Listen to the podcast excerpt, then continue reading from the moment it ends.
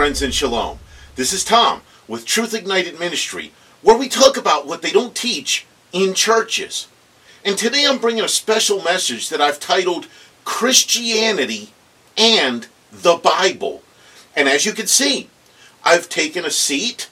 I'm more relaxed for this message. I'm not up to do the fiery preaching that I've done on a number of other messages that I have done as a more of an appeal, a strong appeal to Christians to really think about things that they believe in their churches. But I feel like we, we really need to step back sometimes and, you know, take a seat and tone it down and just really go through these things logically and rationally and reason together with those of the Christian religion who have been taught things that are opposite of the Torah positive message. Now, and so, you know, these people in, in Christianity, so-called Christianity, you know, they, they've been taught a particular, what, what theologians would call a hermeneutic or a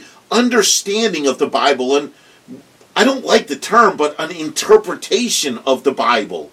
And I don't like that term because we're really not supposed to interpret the Bible. We're supposed to read the Bible and do what it says. And if people would learn to do that, it would solve a whole lot of problems. Now, some of what I'm going to be talking about in this message are points that I've covered in other messages in articles that I have published in the past, which you can read at truthignited.com. And particularly for this message, I'm pulling from messages that I titled Questions for Christians and the other, An Appeal to Christians.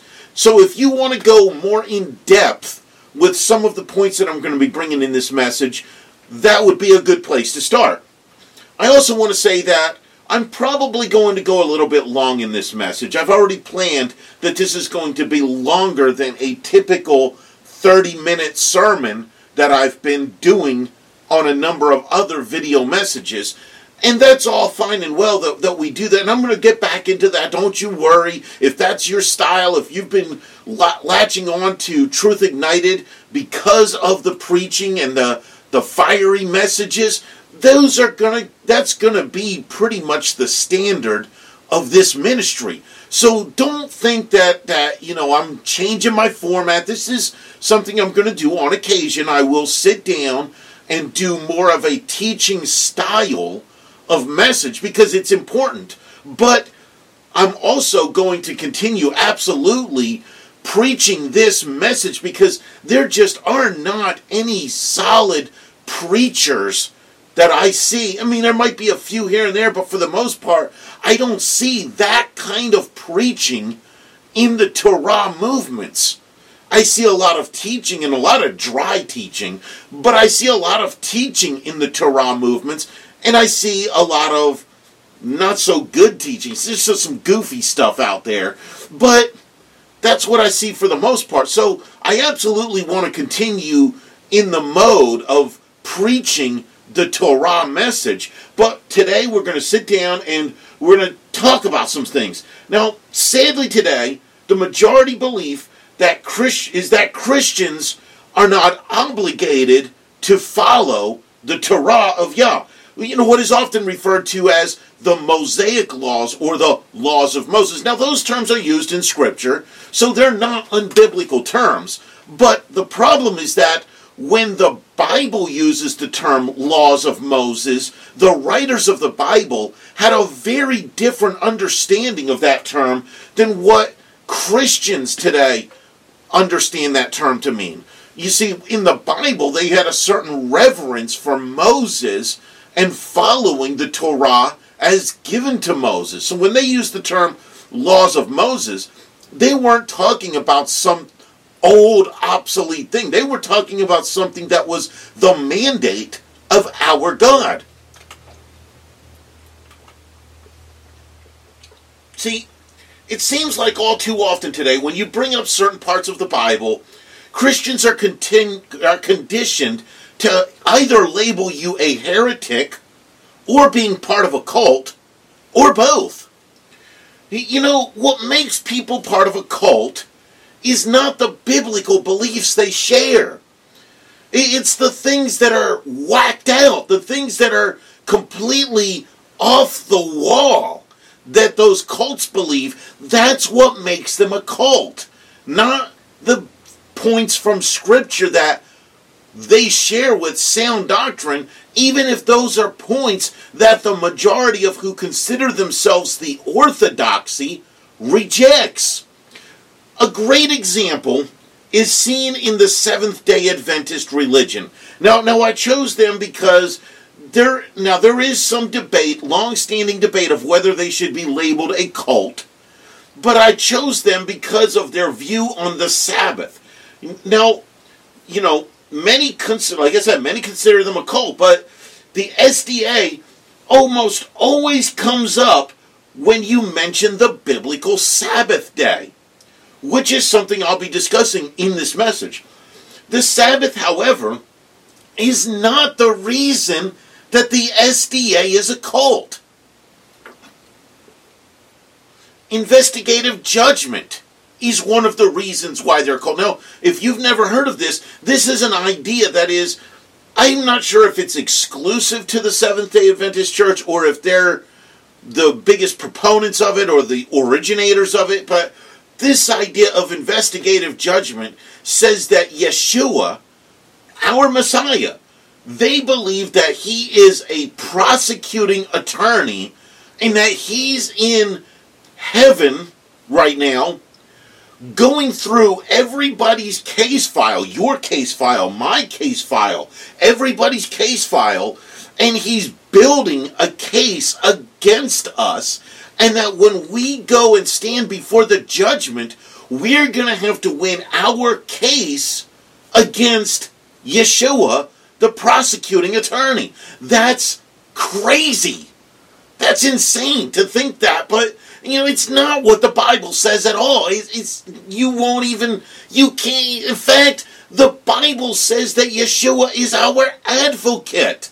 So where they get this idea like, I really have no idea. And then, and then there's a thing called soul sleep, and, and I'll brush over that because I've looked into it. It looks really weird. Some people think that it's okay, some people don't, but you know, this is another reason that we could attribute to why the SDA would be a cult, or as one of my old Bible professors said, that if they're not a cult, they're about as close as you can get without actually crossing over that line and being fully labeled a cult. And, then we've got veganism. Ellen White, their their creator, their leader, their their whatever, you know, their she said that it's a sin to eat meat. This is what, and I've gone and looked it up and read it. She said that it's a sin to eat meat. Now, if it's a sin to eat meat, why did God command us to eat lamb for Passover. See, that wouldn't make any sense, right? If it's a sin to eat meat, that's kind of contradictory that God would require us to do something that's a sin. So that doesn't make any sense. Like, why would God give commandments to distinguish between the clean and the unclean if we're not supposed to eat animals at all? Like, that doesn't make any, like, there's no purpose to the food laws in Leviticus chapter 11 and Deuteronomy 14 if we're not supposed to be eating meat anyway. You know, it doesn't make sense that in Genesis chapter 9, God gave Noah to eat certain meats after the flood. And, and a lot of Christians misinterpret that passage, and I don't want to spend a lot of time on that one, but if you study that out and Dr. John Walton put a phenomenal piece together in the NIV application commentary. Now, I don't agree with everything Dr. Walton says about other topics, but as a professor, as a linguist, he did a piece on the Hebrew word used in that passage, kol remes, and he describes how that is not referring to a blanket term for every single animal on the planet. Because if it did, it would have to include things like poison dart frogs, that would kill you if you eat them. You know, it would have to refer to other animals that if you eat them, you would die either instantly or very quickly without treatment. And, and, you know, it's the same, you know, the passage in Genesis 9, it says, just like every plant, you I now give you of the animals to eat. And we know that there are plants that if you eat them, you will die instantly, right? You know, you think about that movie that was really popular some years ago, The Hunger Games. And, and I'm not saying that that's necessarily a movie you should watch or shouldn't watch, but in that movie, I remember seeing that movie, and in the end, it was a competition. And if you're not familiar with the movie, it was a competition in a dystopian society where they would take two children from not really children, but like you know, kind of teens that that age group, kind of teenage group. They would take a pair of teens, a boy and a girl from 12 different districts, and they would put them in a competition to the death and the sole survivor was the winner of the competition. And there was two from the same district that made it to the end and they were the last two that were alive. And they were trying to decide what to do because neither one of them wanted to kill the other. And so they took out some poison berries from their pocket and they said we'll just take these. We'll count to 3 and just take these. See there are plants just like that in real life that if you eat them, they'll kill you. There are animals like the poison dart frogs that if you eat them, you will die. So Kol Remes in Genesis 9 is not talking about every single animal on the face of the earth. Okay? Um, every creature is good in 1 Timothy 4 4 is not talking about every single animal because if it is, then it should include the poison dart frogs. And if you continue to read that passage, it says that nothing is to be refused, which Christians often take as meaning I'm not supposed to refuse to eat the pork. Okay? If that's what you believe, then let me put a plate of poison dart frogs in front of you. If you believe, eat what is set before you, the in under the Christian understanding of it, and you believe the Christian view of 1 Timothy 4 4, then let me slide a plate of poison dart frogs up in front of you, and now you're not allowed to refuse, or else you are going against your own beliefs. And you see, that's just how crazy Christianity tends to be at times. And, and, and you know, I knew a lady who got caught up in extreme vegan ideas. We were talking about veganism and Ellen White and the Seventh day Adventist religion or cult or whatever you want to call it. And I knew a lady a while back who got caught up in some very extreme vegan ideas. And to my knowledge, she is still caught up in those ideas. And she be, listen to this she began promoting the teachings of a literal witch doctor and self proclaimed herbalist healer and would reject anything that I said to her about the Bible and meat. Now, now think about that. This is where these these goofy cult views will lead you to. One time I made a comment about it and she replied something like, The original diet was fruit, fruit, fruit, the original human diet fruit, fruit, fruit. Know, of course, she's referring back to Genesis chapters 1 and 2 before the fall of man, before, at the very least, before Abel became a shepherd, certainly before the flood. And so she was trying to say that the original diet was fruits and vegetables, and that's it. And so that's the only thing we're supposed to eat. And in order to do that, you have to literally ignore things that God commanded in Scripture. Now, now this is not just, you know, God permitted us to have meats. No, if you read through the Torah, there are commandments regarding meats. And like I said, at the very least, there is a commandment to eat lamb meat or goat meat. You have the, the option of lamb or goat for Passover. Okay, so so veganism is 100% unbiblical, and that is why the SDA, one of the reasons why the SDA can be labeled as a cult, because they're promoting views that go against the Bible.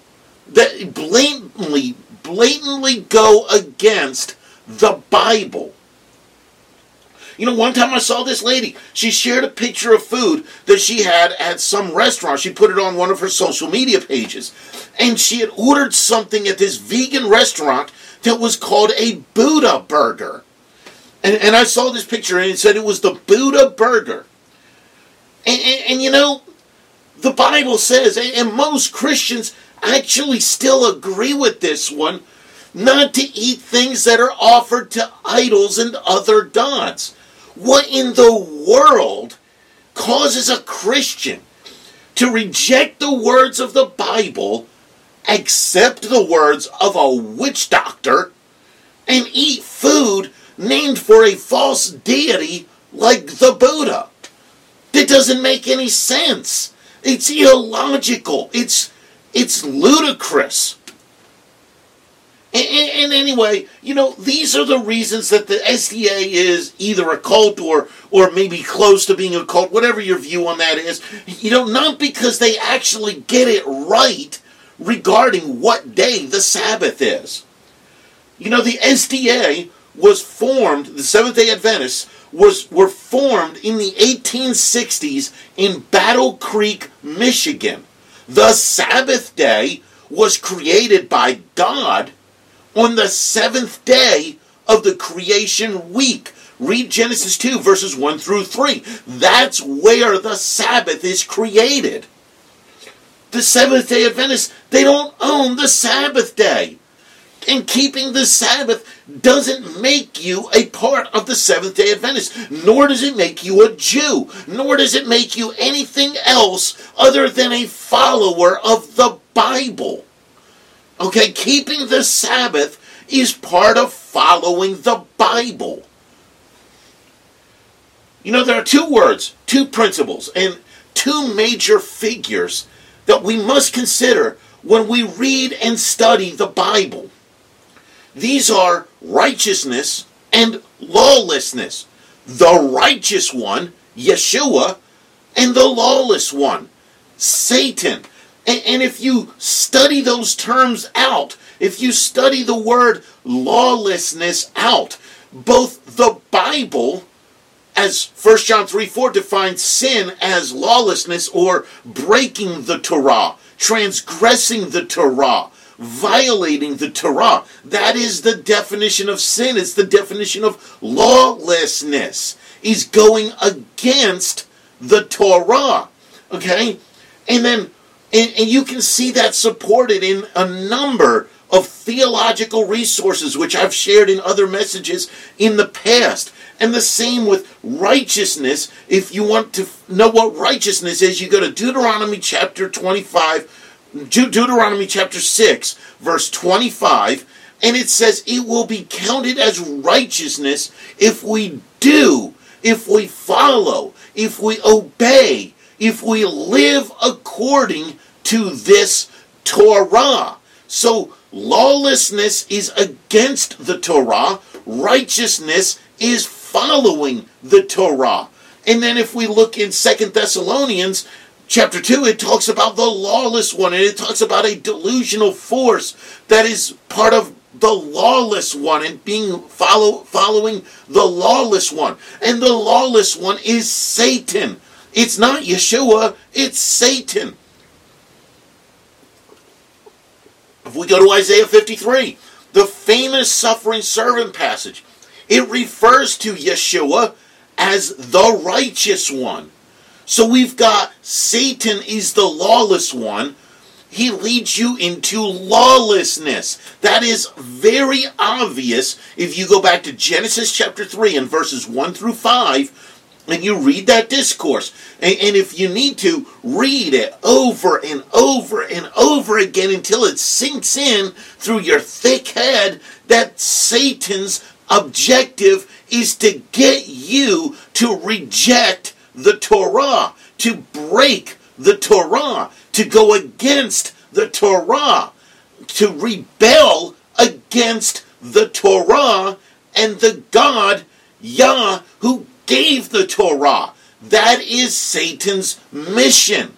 Okay, and then the righteous one, Yeshua, what's the first thing we see him doing when he starts his ministry on the earth? He says, Repent, for the kingdom of Yah is at hand. Let me ask you a question.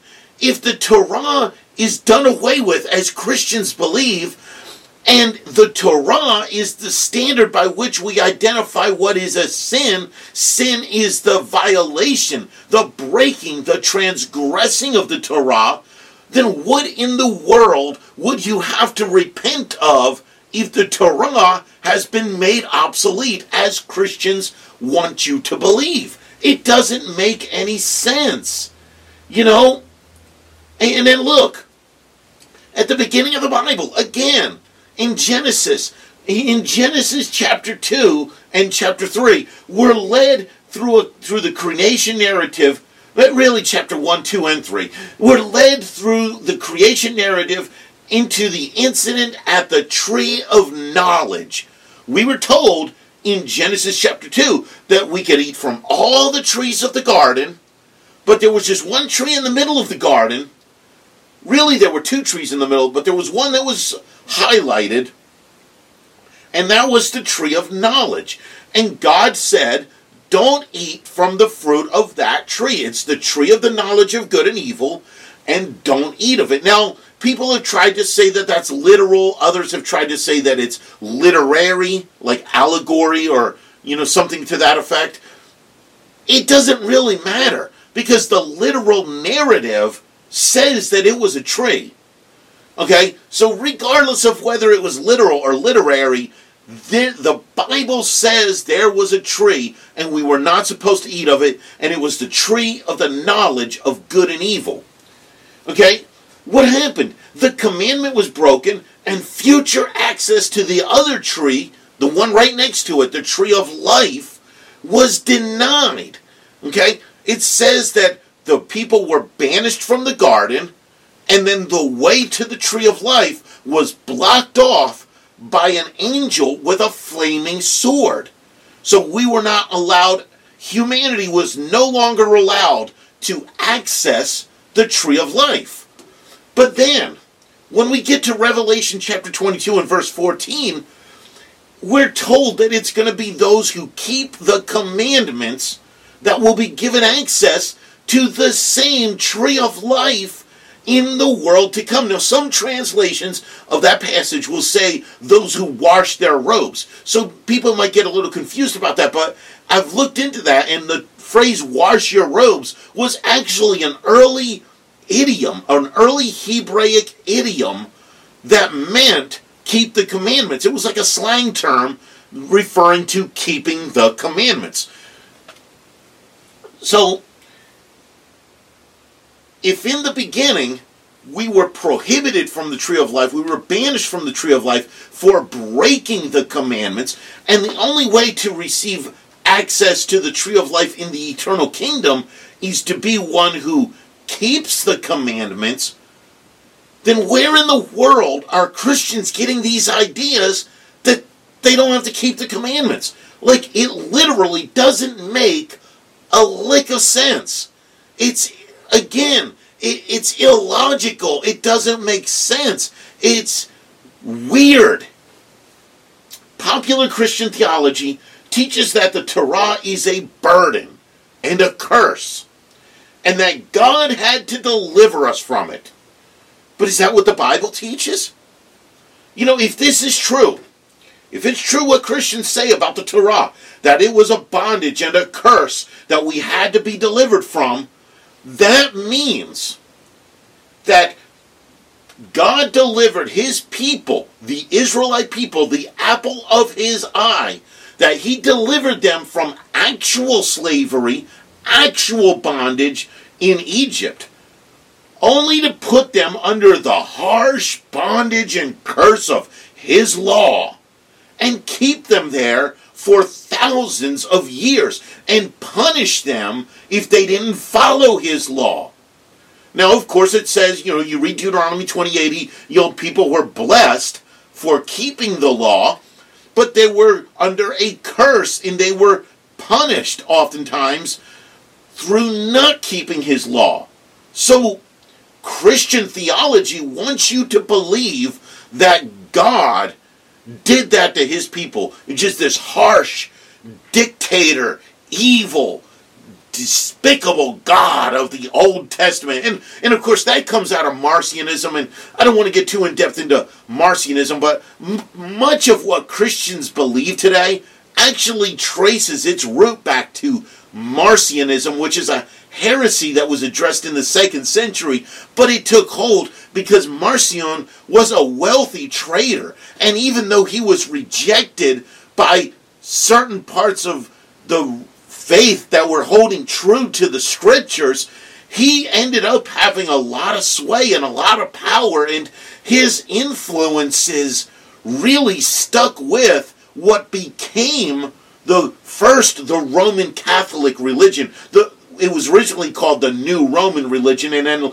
later became the Roman Catholic religion.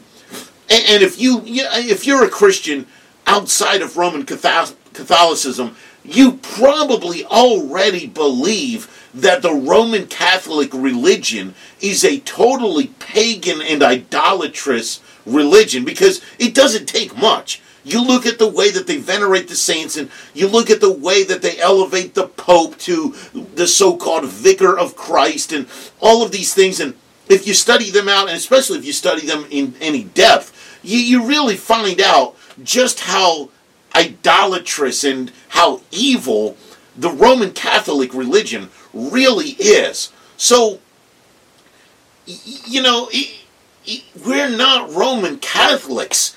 Eh, And it just makes no sense to me that we hold to the beliefs of Marcionism in Christianity and we hold to the beliefs of Roman Catholicism in Christianity. And, you know, you study the origins of a lot of the beliefs that are strongly held by Christians. And one of them is, is this idea on its some capacity that there's this God of the Old Testament who was this harsh, evil, harsh bondage law dictator God who put his people under the harsh bondage of the law.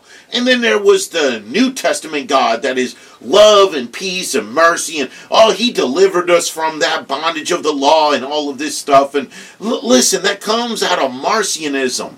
And even if you don't believe it to the extent of Marcionism, if you're a Christian, you've probably been taught that and led to believe that in some capacity.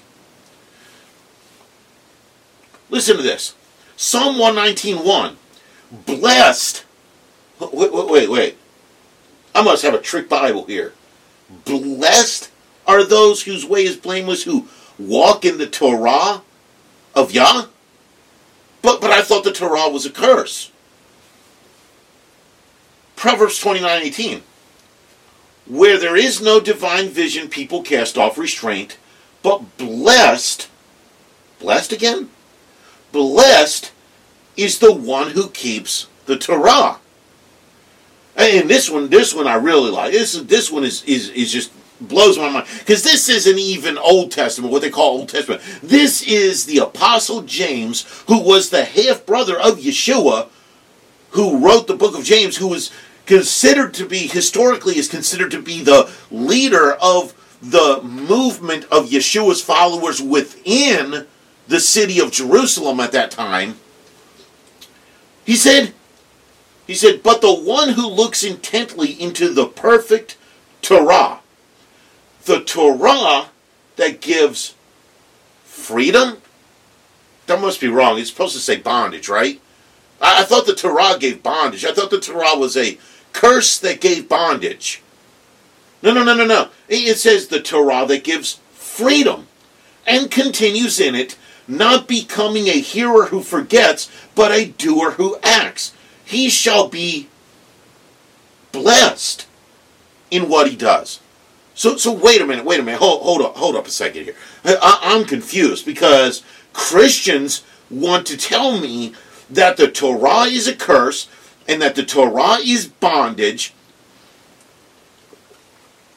and yet the Bible is right here saying that the Torah gives freedom, and those who follow the Torah are blessed.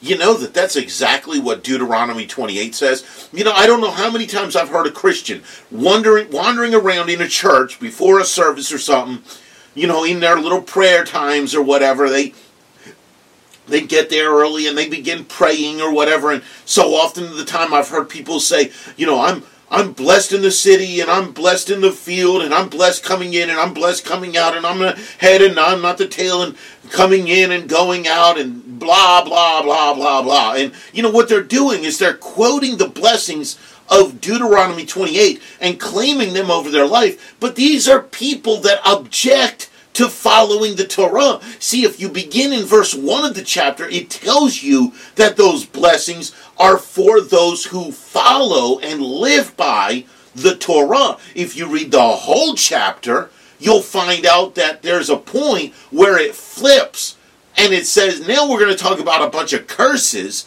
that belong to those who don't follow the Torah. So these Christians are going around saying that they're blessed in the city and blessed in the field and blessed coming in and blessed going out and that they're the head and not the tail and they're above and not beneath and all, you know, the fruit of their womb will be blessed and all of these blessed and blessed and blessed and they're they're lying to themselves. They might not realize it, but they're lying to themselves because that doesn't belong to you. Contextually, that doesn't belong to you if you don't follow the Torah, if you don't live according to the commandments of God. We can also consider the millennium. Check this out. No, no, no, just, just check this out.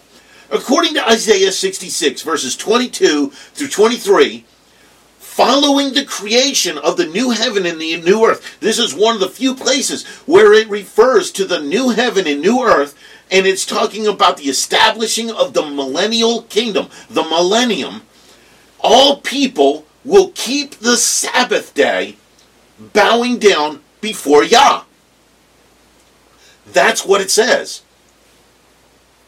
According to Ezekiel 45, verses 21 through 25. Now, this is a portion of the millennial temple narrative. It's a very big narrative in the book of Ezekiel that's speaking about what many consider to be either the third temple or the millennium temple.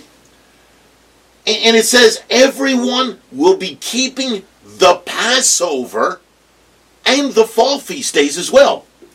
Then, if we go to Zechariah chapter 14, verses 16 through 19, it says that all of the inhabitants of the earth in the millennium will be required to keep the Feast of Tabernacles. Now, if you read it, it is specifically saying all people of all nations. It's not saying just Israel, just the Jews. It's not saying that. It's saying all people of all nations have to keep the Feast of Tabernacles. And it says that whoever doesn't do it will be punished with no rain for their crops. And it goes on and gives the example saying if the Egyptians don't keep the Feast of Tabernacles, they will receive no rain for their crops. It's, it's letting us know very emphatically that it's not talking about just the Jews, just Israel. It is absolutely talking about all nations on earth in the millennium. Whoever makes it to the millennium has to keep the Feast of Tabernacles according to Isaiah 66, verse 17, you know, right back to Isaiah 66 again, it says that when Messiah returns, and this passage, the entire chapter of Isaiah 66, is widely regarded as a prophecy about the second coming of Messiah.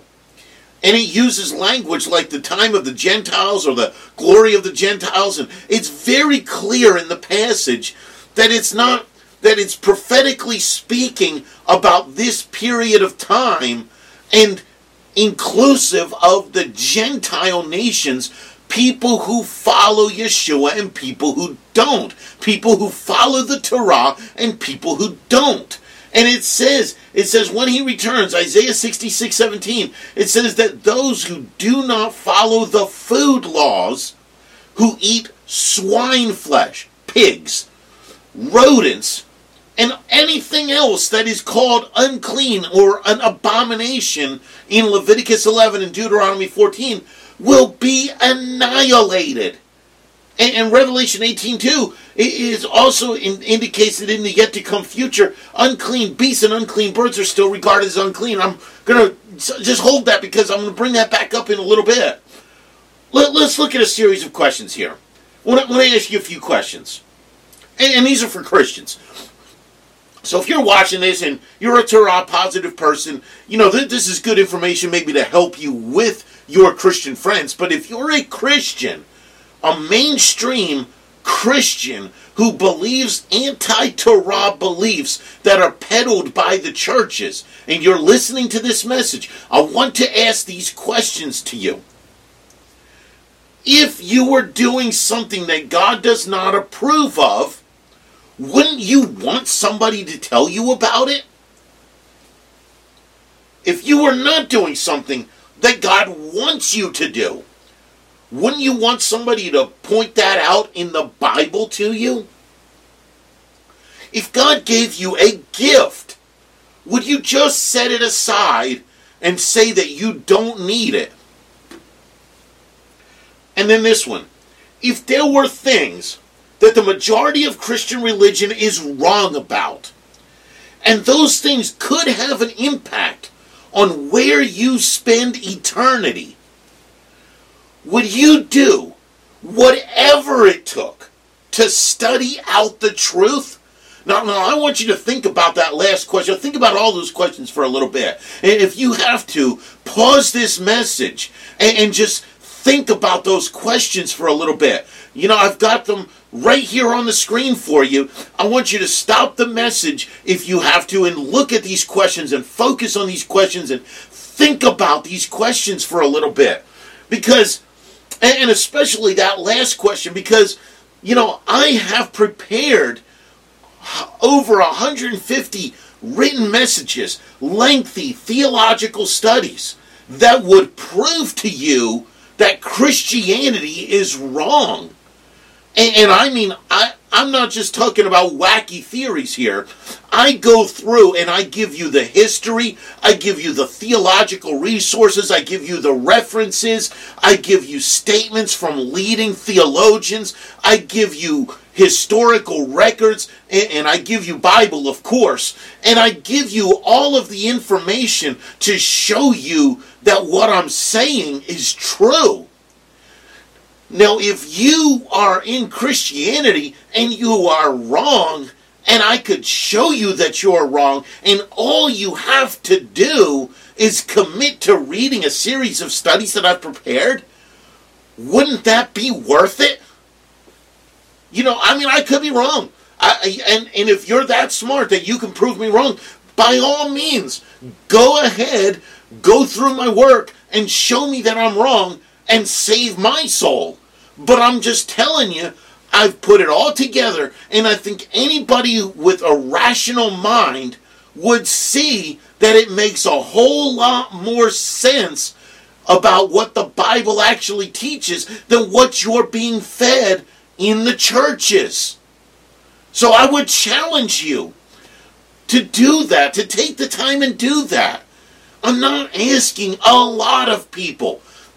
All I'm saying is if you go through and do and look at what I've taken now over 20 years to put that stuff together for people just like you.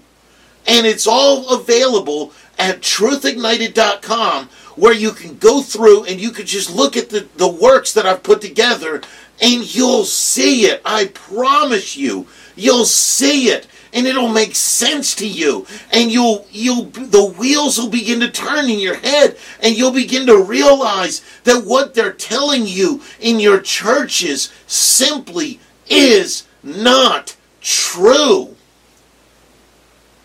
So now i want to turn our focus and i want to talk about a few things that i find christianity to most be wrong about. And the first one we've already brought up is the Sabbath day. The Sabbath day. Now, there is not one place in the Bible where the Sabbath is defined as anything other than the seventh day of the biblical week. Now, the biblical week changes over at sunset. Ancient Israelite culture changed their days at sunset. So on our modern secular calendars, the Sabbath coincides with sunset Friday night until sunset Saturday night. That's when the Sabbath is. And we've we can look through history and we've got an unbroken chain of Jews and other Torah keeping people keeping the biblical Sabbath on that period of time between what we call Sunset Friday to Sunset Saturday, going back at least, if not well beyond, the time of Yeshua. So when Yeshua kept the Sabbath, when the apostles kept the Sabbath, they were talking about the seventh day of the biblical week every week from sunset Friday to sunset Saturday, what we would call that. There's not one thing in the Bible that indicates Christians are authorized to change what day the Sabbath is or even what the Sabbath is. I'll talk more about that here in just a moment because there's people that like to say that Jesus is our Sabbath now. So we're going to talk about that too. The Sabbath was created, I already talked about this, on the seventh day of the creation week. It's one of the so called Ten Commandments. And I say so called because it gets a little sketchy when you really begin to study that because it's never really called the Ten Commandments, and it's really unclear if the Exodus 20 list is what was actually highlighted on the tablets. And, and I, that's for another time and another message. But but there are some questions to be asked about that. So don't get offended that I said so-called Ten Commandments, but I have studied that and believe that there is reason to question that tradition. And, and, so the Sabbath was created on the seventh day of the creation week. It's one of the Ten Commandments. It was kept by Yeshua as documented in the Gospels. And it was kept by the apostles as documented in the book of Acts. There are 85 Sabbath days specifically documented in the book of Acts that the apostles kept. It says that by their tradition, they would go to the synagogue, whatever synagogue was in the area that they were in at the time, that they would go there for the reading of the Torah, which was the primary reason why people went to the synagogues on the Sabbath. They kept the Sabbath day. Hebrews 4 9 says that the Sabbath remains and cannot be taken away from God's people. And again, as I've already mentioned, it will be kept in the millennium. Not one place in any of this is the Sabbath defined as anything other than the seventh day of a biblical week, as it is established to be from Genesis 2. So, where do Christians get their ideas from that Sunday is their Sabbath or Jesus is their Sabbath or, or the Sabbath has been done away with. The simple fact of the matter is that there's not a single statement in the entire Bible to support the Christian belief against keeping the actual Sabbath. No matter which approach they take to redefine what that day is or deem it an obsolete practice, regarding the Sabbath day, Christians simply cannot support their beliefs with the Bible. Now, let me talk for a moment about that whole Jesus is our Sabbath thing. First of all, the Bible never says that. One time never says that Jesus is our Sabbath. No. Jesus, or more appropriately, Yeshua, is not your Sabbath. That view is not supported by the Bible. That's something that Christianity made up. And, and, if it were true, what if it were true? What, what if we could really justify Jesus is our Sabbath? Let, us think about that for a minute. I, I want to I want to say, you know, maybe maybe I'm off here, and maybe Jesus is our Sabbath. Well, the Bible says that Yeshua is the bread of life, and in Him we will not be hungry. So, if Jesus is your Sabbath, and, and that means that you don't have to keep the actual Sabbath as commanded in the Torah. then it stands to reason that it also means you need to stop eating food. Let's see if your faith is real. Let's see how long you can live without eating food. After all, maybe you are right and Jesus is our Sabbath. The Bible also says that Yeshua is the light of the world, and in him there is no darkness. Shall we test this to the Jesus our Sabbath claim as well? You will have to stop using all forms of light that are not Yeshua. That even includes sunlight and moonlight. Board up all the windows of your home and get yourself a blindfold. After all, you believe that Yeshua is your light and will guide you, right? So close all the windows of your home, board them up, cut yourself off from any light, get yourself a blindfold or, you know, a sleeping mask or something that will block light from entering your eye sockets, and walk all around relying on Yeshua to be your light. He will allow you to see through the blindfold and see everything lit up without the use of natural or artificial lighting. Okay, because Jesus is your Sabbath, right? Well, let's do one more. Let's do one more. The Bible says that Yeshua is the door. We enter through him. So, are you willing to remove all the doors from your home and trust solely on Yeshua to keep all the bugs and the burglars from invading?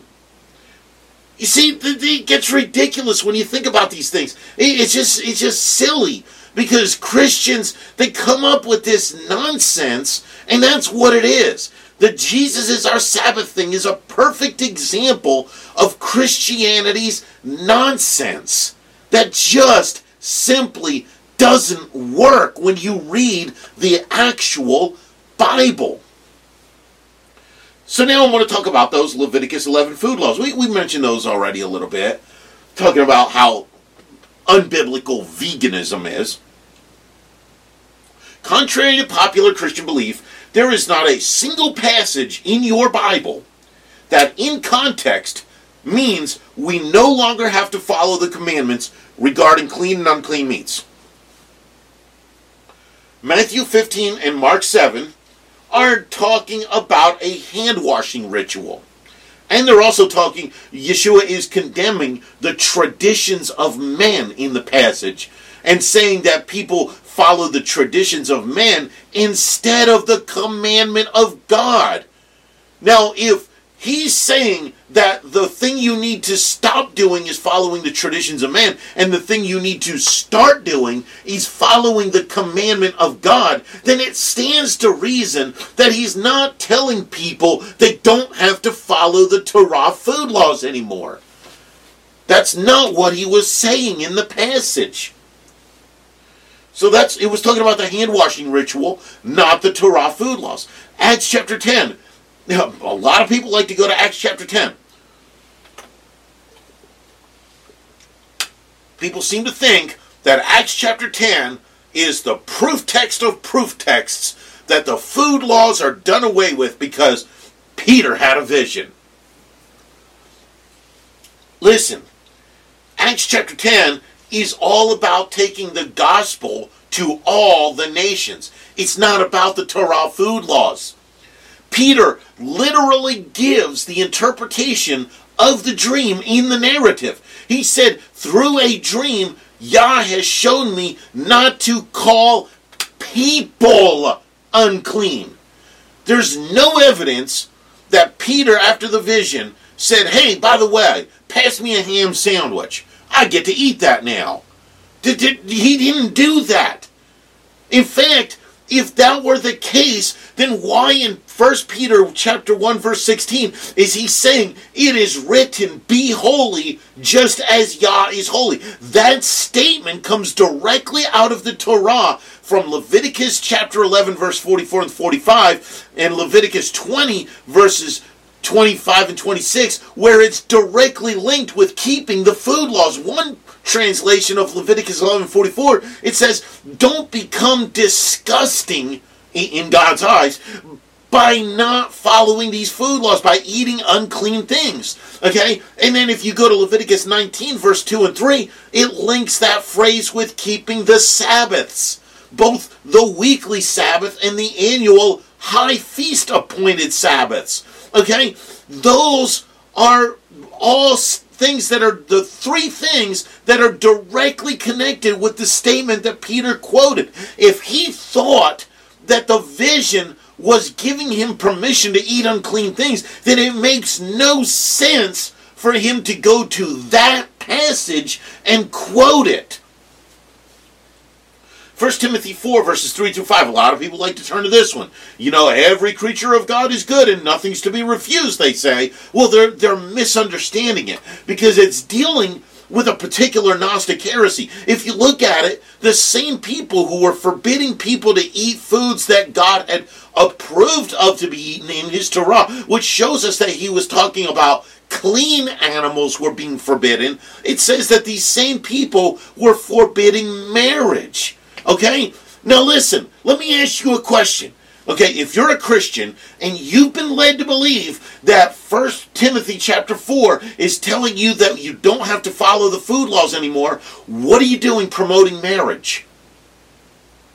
In fact, what are you doing opposing anything that is not traditional marriage? Let's just slide that one right in there, right? Because because li- listen, man, this these passages are misunderstood. Colossians 2, verse 16 and 17. It's part of a narrative that begins in verse 8, talking about philosophy, which comes from the pagan religions of Greece and Rome. You know, the pagan philosophers, Socrates, Plato, Aristotle, these kinds of guys.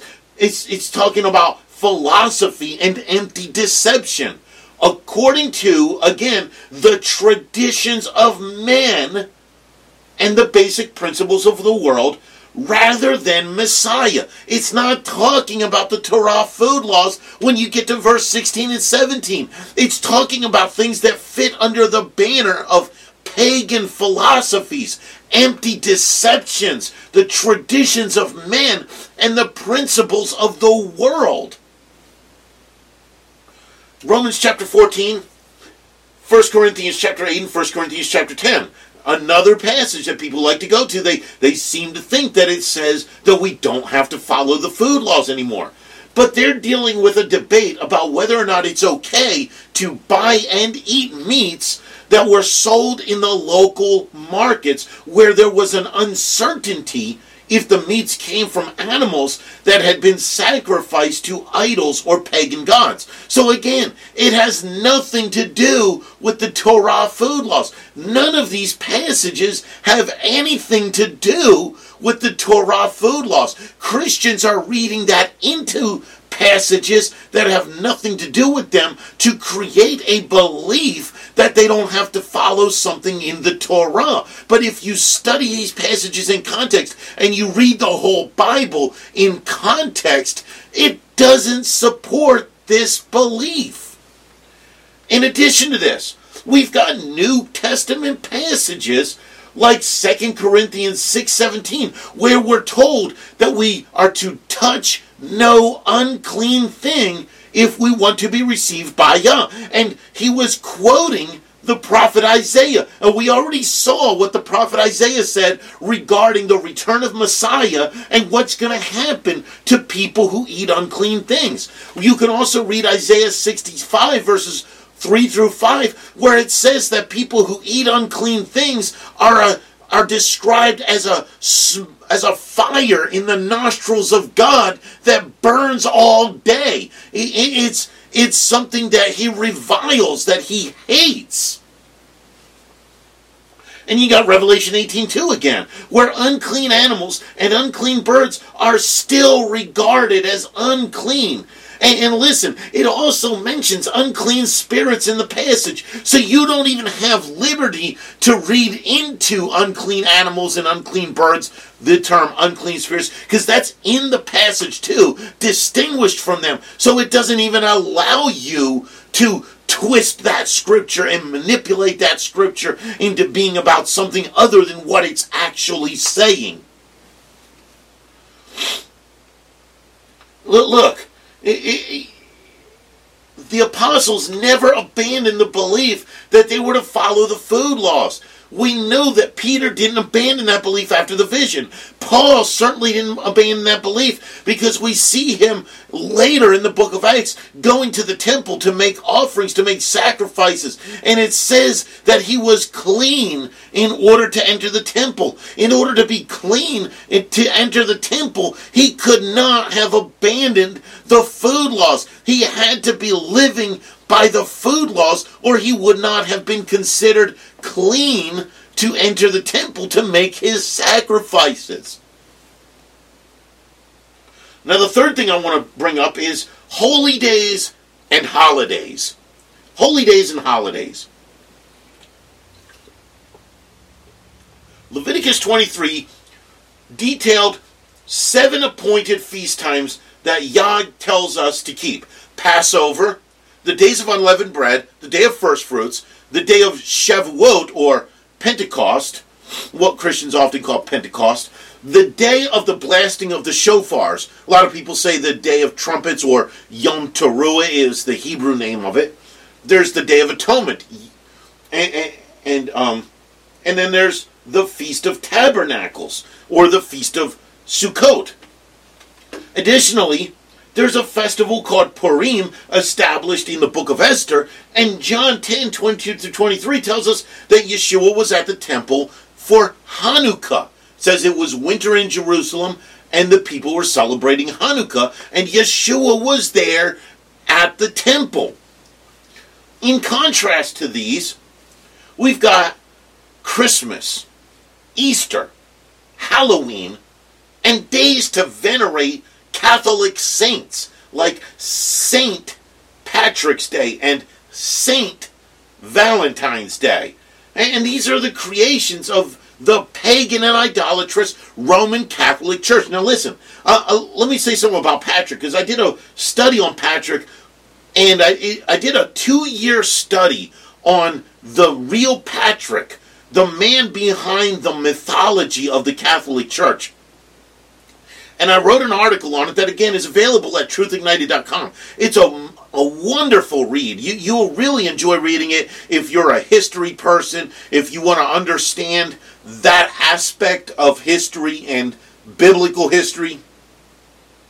The dude was not a Catholic at all. Like he was opposed to what the Catholics believed. This was a guy that history tells us was probably of a Jewish lineage, very likely of a lineage of people who fled out of Jerusalem after the destruction of the temple, who were followers of Yeshua.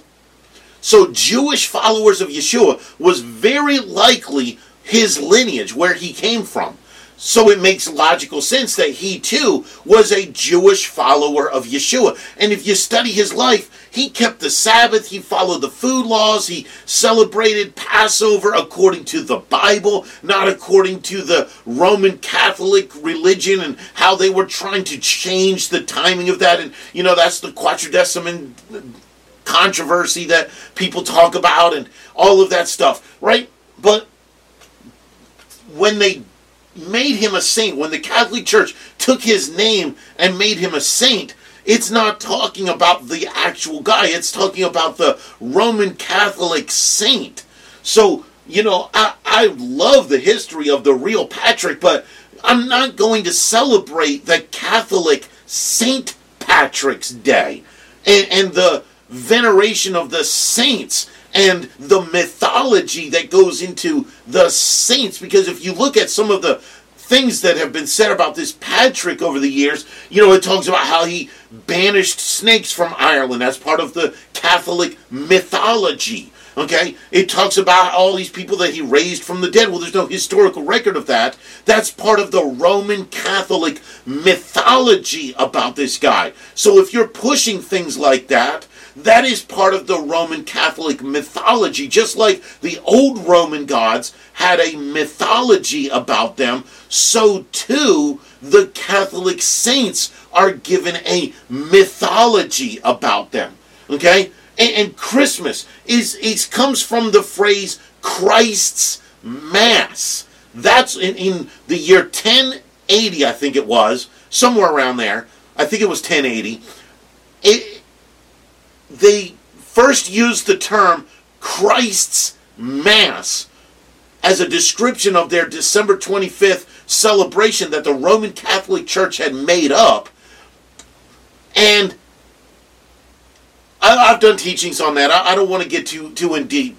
I don't want to get too in depth on the error of December 25th and how that's completely wrong and is celebrating a different Yeshua from the actual Yeshua of the Bible, who historically appears to have been born during the Feast of Tabernacles, one of the appointed feast days that we're supposed to be celebrating anyway. So, Christmas, it comes from the term Christ's Mass, okay? So, it's a Catholic Mass. Again, if you're not a Roman Catholic, what are you doing celebrating a Catholic Mass? That doesn't make any sense, right? Especially if you recognize that the Catholic Church is a body of idolatry and paganism and elevation of popes and veneration of saints. Easter. Easter is not Passover. Okay? Easter appears to come from an old Teutonic fertility goddess named Eostre, who is recorded by a guy named Bede or Beatty. I'm not sure how he's supposed to pronounce his name, but he was a monk who recorded history, and he recorded the history of that event. Now, there's some people out there that say that there's not a lot of good evidence to support that, but there actually is. And, and I may do a teaching on that one of these days because there I've dug into and actually found information that goes way beyond what I've seen anybody else research into this. And I assure you, there is evidence for the cult of Eostre. And then there's Halloween, which, uh, apart from even the Druid Celtic stuff, the, the real evil, scary stuff that people bring into the Halloween celebration and the jack o' lanterns tracing back to the Druids and, you know, all of the scary, creepy costumes and celebration of death and the dead and possibly links to the Spanish Dia del Muerte and the Day of the Dead and things like that, right? Apart from even that, people like to say, well, no, no, no, no, no, no, no. No, it's not really about that. It's actually a Christian holiday, All Hallows Eve. Okay, okay, let, us think about it. All Hallows Eve is connected to All Saints Day. Again, Roman Catholic veneration of the saints, deified people that they call saints. What they are is lesser gods in a pantheon of pagan religion. That's what the saints of the Catholic Church are. And listen, I just found a book, and, and, and, I, I bought it because it was on like a clearance deal or whatever. And, and, it's a book that I wanted to look through, and, and I may use it as an illustration sometime. And it goes through, it gives you a saint for every day of the week. These people are leading you into idolatry. That's what this all is. It's idolatry and paganism. And when you celebrate Christmas and Easter and Halloween and St. Patrick's Day and St. Valentine's Day, what you're doing is you're celebrating Roman Catholic idolatry and paganism. That's what you're doing, and you can't get around it. And then many of the traditions involved in those holidays have been appropriated from non biblical pagan religions too. I've got a whole bunch of books, and I've talked about this in the past. I've got books by witch, Wiccan witchcraft authors. Some of them hold degrees in the history of this stuff and teach in universities on this stuff. Okay? These aren't just rando Wiccan people. Some of these people are educated Wiccan people and they talk about where the traditions that are so sacred to Christmas and Easter and Halloween come from. Listen, Deuteronomy 12, verse 29 through 31, and other passages in the Torah tell us quite emphatically not to appropriate the ways of the nations, the way that they worship their gods, and use them in our faith. Think about that golden calf incident at the base of the mountain. Moses was up receiving the Torah. They molded the molding the, the golden calf, and they what what did they do? They didn't worship the calf. People get that wrong all the time. They act like they were molding the calf to make it an idol to worship. They said no. Tomorrow will be a feast to Yah. They took a pagan symbol and appropriated it into creating their own feast for Yah. He was about to give them his feast days in the Torah, handed to Moses, and they said, no, no, no, no, no, we're going to make our own feast. Think about what the Christian religion does. They've got the feast days appointed in the Torah. They've got Purim. They've got Hanukkah established in Scripture. And they say, nah, we don't want to do, those are Jewish holidays and we're Gentile Christians. So we're just going to create our own feast to Yah and we're going to appropriate from pagan religions symbols from pagan religions. Think about what they do with that Christmas tree. They, they take that Christmas tree and they say, well, the Christmas tree is an evergreen that reminds me of this part of Yeshua, and the, the ornaments remind me of that part of Yeshua, and the angel or the star of the top. And, and what are they doing? They're making a golden calf.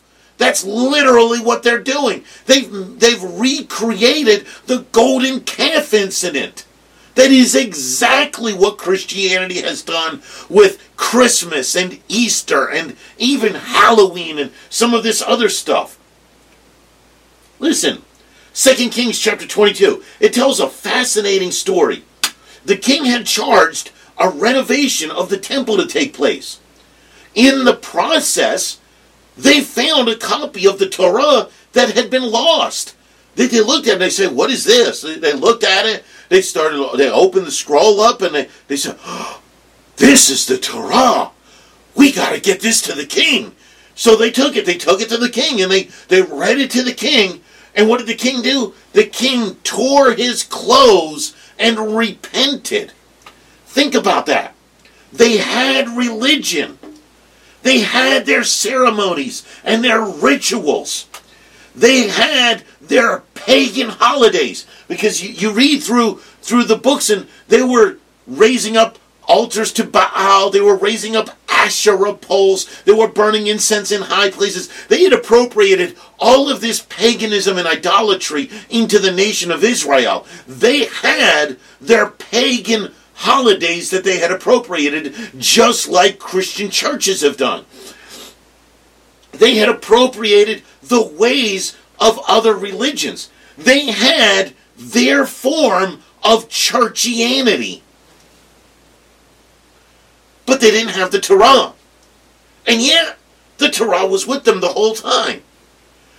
You know, Christians, you have the Torah. It's in your Bible. It's right there in the front of your Bible. It's the first five books of your Bible are commonly for, referred to as the Torah, but actually the Torah is the commandments contained within those five books of the Bible. Listen, listen. Deuteronomy chapter 30, verse 11 through 14. It says that it's not difficult to follow the Torah. You say that it's impossible to follow the Torah, but your Bible says it's not difficult. You say that you can do, you like to sing songs and, and make proclamations that you can do all things through Christ. Why can't you follow the Torah through Christ? You, you sing that song that all things are possible, or, or there's an, I think there's two of them. There's, there's one that they sing that says all things are possible, and one that sing, they sing that nothing is impossible and and those are come straight from the Bible. But they they've made popular Christian worship songs out of that, and they sing those songs. All things are possible. Nothing is impossible But then if you ask them if they can follow the Torah, they say, oh, no, no, no, no, no. The Torah was impossible. That's why God had to do away with it. Why are you singing that all things are possible and nothing is impossible? And why are you saying that you can do all things through Christ if you're saying that it was impossible to keep the Torah and nobody could ever keep the Torah, which isn't even what your Bible says? If you look at Zechariah and, and Zechariah and Sarah, the parents of John the Baptist, in, in Luke's gospel, it says that they kept the Torah perfectly, that they were without blame, that they kept the Torah perfectly. And that was before Yeshua was even born. So it's not impossible. It's not difficult. It says right here, Deuteronomy 30, 11 through 14, that it's not difficult to follow the Torah. It's not way up in the sky where you can't reach it. It's not way on the other side of the sea where you can't get to it. No. It says that the Torah is near to you. It's in your mouth and it's on your heart to do it. Think about that for a second. That's in the Torah. That's what it says right in the Torah, in Deuteronomy. It says that it's in your mouth and on your heart. Does that sound at all familiar to you? It should if you're a student of what the new covenant is, because Jeremiah 31 and Hebrews chapter 8 talk about the new covenant and define the new covenant and establish the sign and the seal, the evidence of the new covenant as being where Yah puts his Torah into your mind and writes his Torah on your heart. We have the Torah. It's in our Bibles. It's near to us. It's supposed to be within us. And yet, it's lost to the majority of Christians today. You know, they say that we're not under the law. They say, they say, oh, that's Old Testament. We're not under the Old Testament anymore. They say those things, but then they want to always venture back and, and go back into the into the Old Testament that they say they're not supposed to follow anymore, and the Torah that they say has been abolished, and but they'll always venture back over there and, and they'll harvest and they'll they'll find little bits and little pieces that, that talk about blessings and and things that talk about inspirations and and things that talk about promises of God and they'll they'll harvest those things and they'll they'll pull those things out and they'll they'll they'll collect them up and they'll say, see these support our beliefs. Hypocrites. That's what you are. Let, let me just say it. Hypocrites. That's what you are.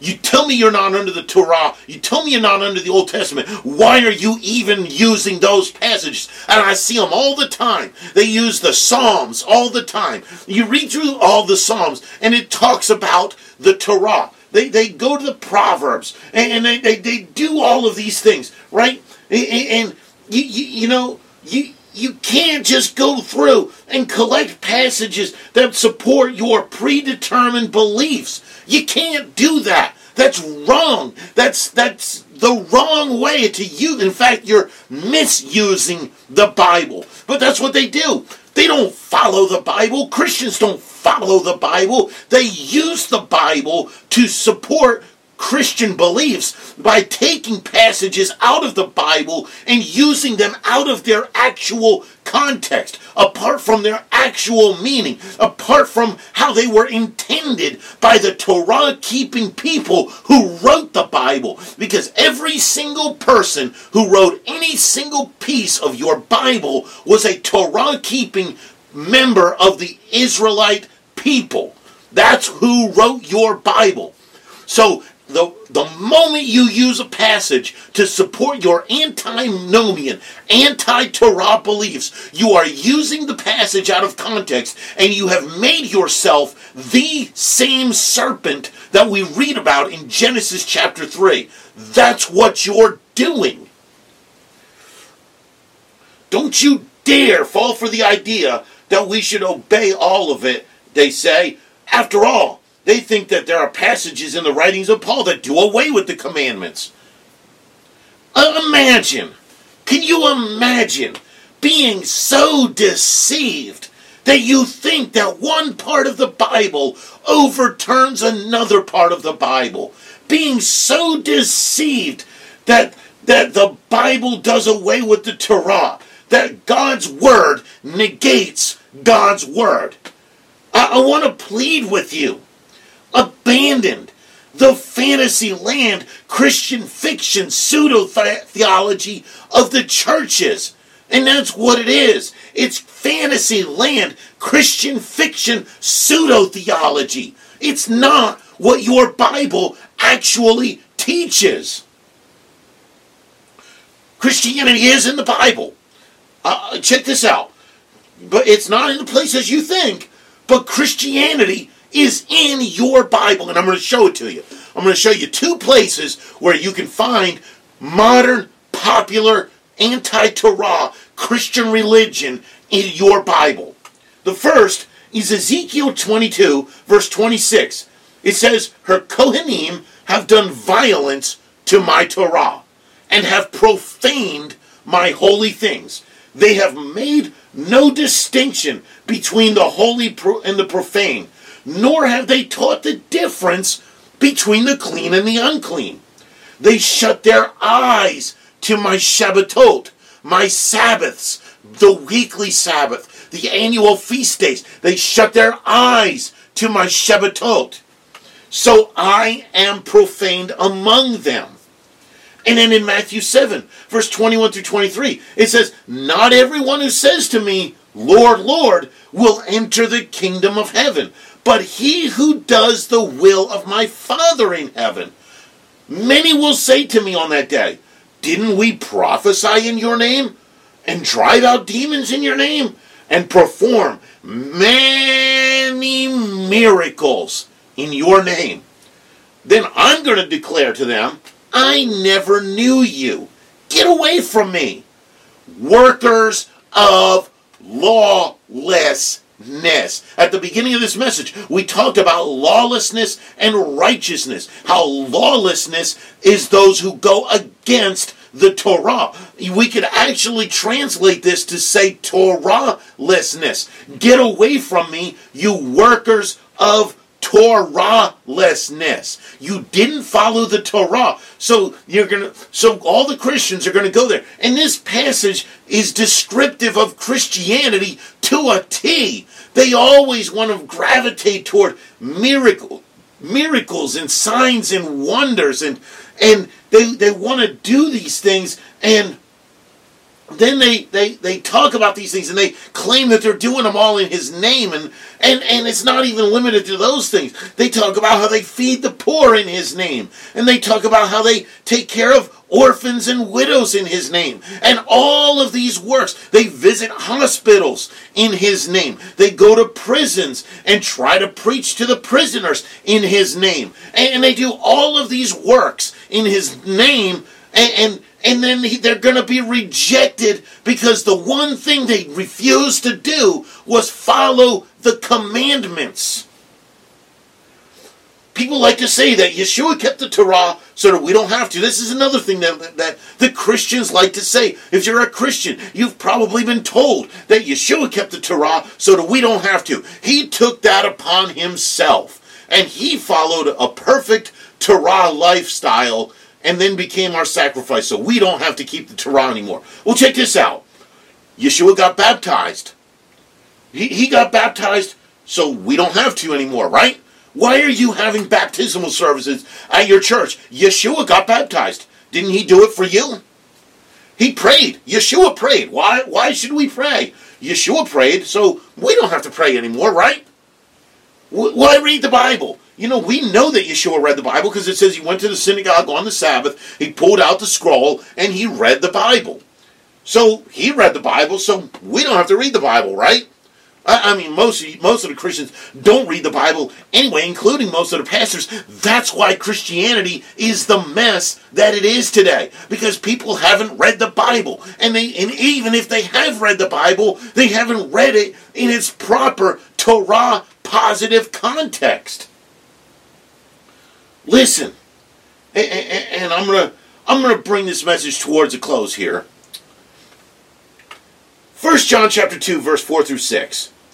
It says that if you claim to know Yeshua but you don't keep the commandments, you are a liar and the truth is not in you. Now, now I want you to think about that for a second. Think about Revelation chapter 14, verse 12, where it says that the perseverance of the holy ones is that they keep the commandments of God and the faith of Yeshua. They do both. Okay, it's not one or the other. It's not Christianity following their fake Jesus, and it's not Judaism following their Torah without Yeshua. It is both. That is the call of your Bible. That is the call of the apostle. It's to follow both. And he said that if you don't follow the commandments, it doesn't matter if you claim you follow Yeshua, you're a liar and the truth is not in you. And he goes on to say that we must walk just as he walked. Okay? Yeshua was a Torah keeping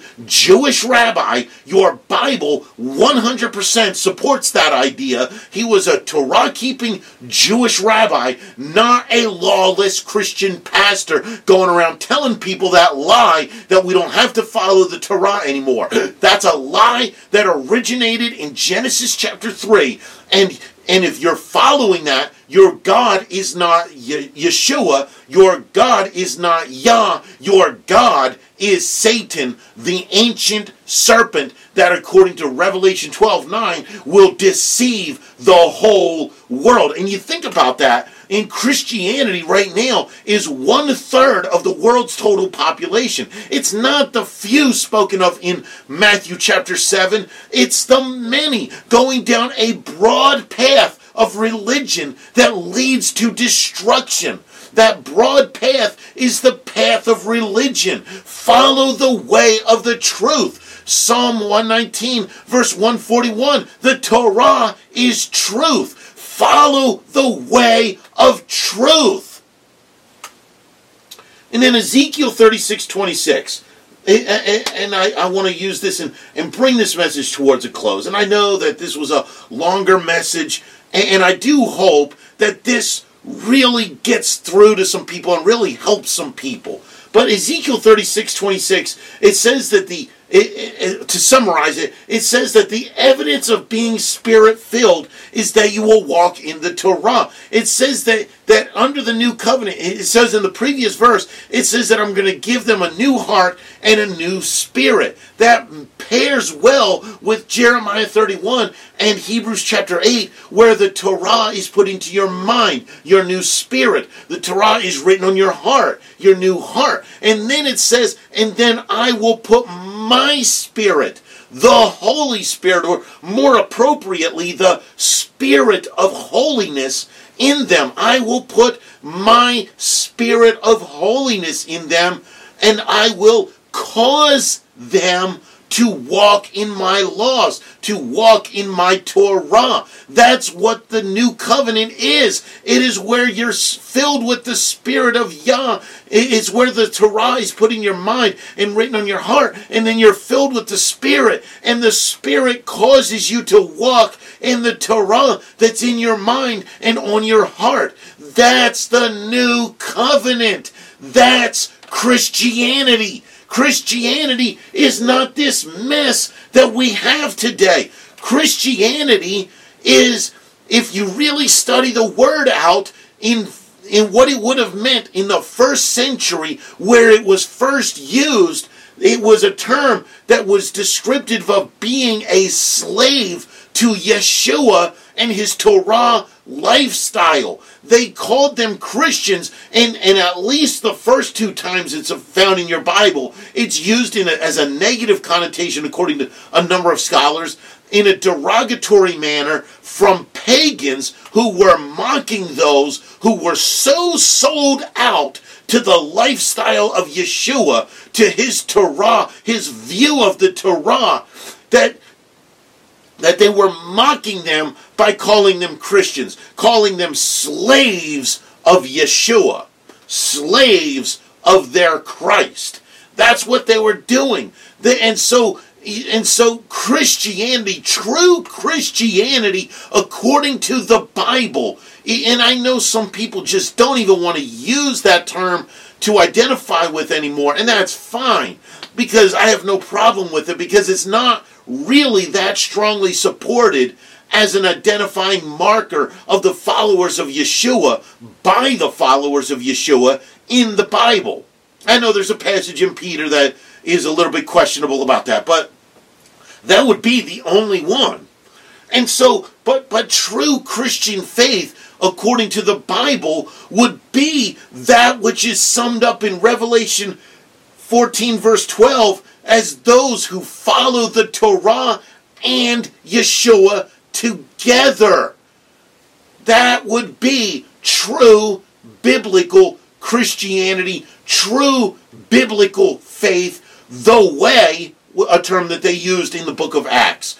The sect of the Nazarenes, not the Nazarene denomination, Protestant denomination that has everything all jacked up regarding the Torah, but the, the original sect, they were a Jewish sect called the Nazarenes. And there's documentation as late as the 5th century that says that this group of the Nazarenes still existed and they were seen by Christians of that time, Catholic Christians of that time, as problematic because they still were following the Torah and regarding Yeshua as the Messiah. So they were debating, with Jerome and Augustine were debating about this in correspondence between each other, saying, We don't know what to do with these guys. We, we reject them as Christians because they think they're supposed to follow the Torah still, but the Jewish people reject them as Jews because they follow Yeshua as the Messiah. They had it right the Christians, the Catholics of the time, had it wrong. The Jews, the, the Yeshua rejecting Jews, had it wrong.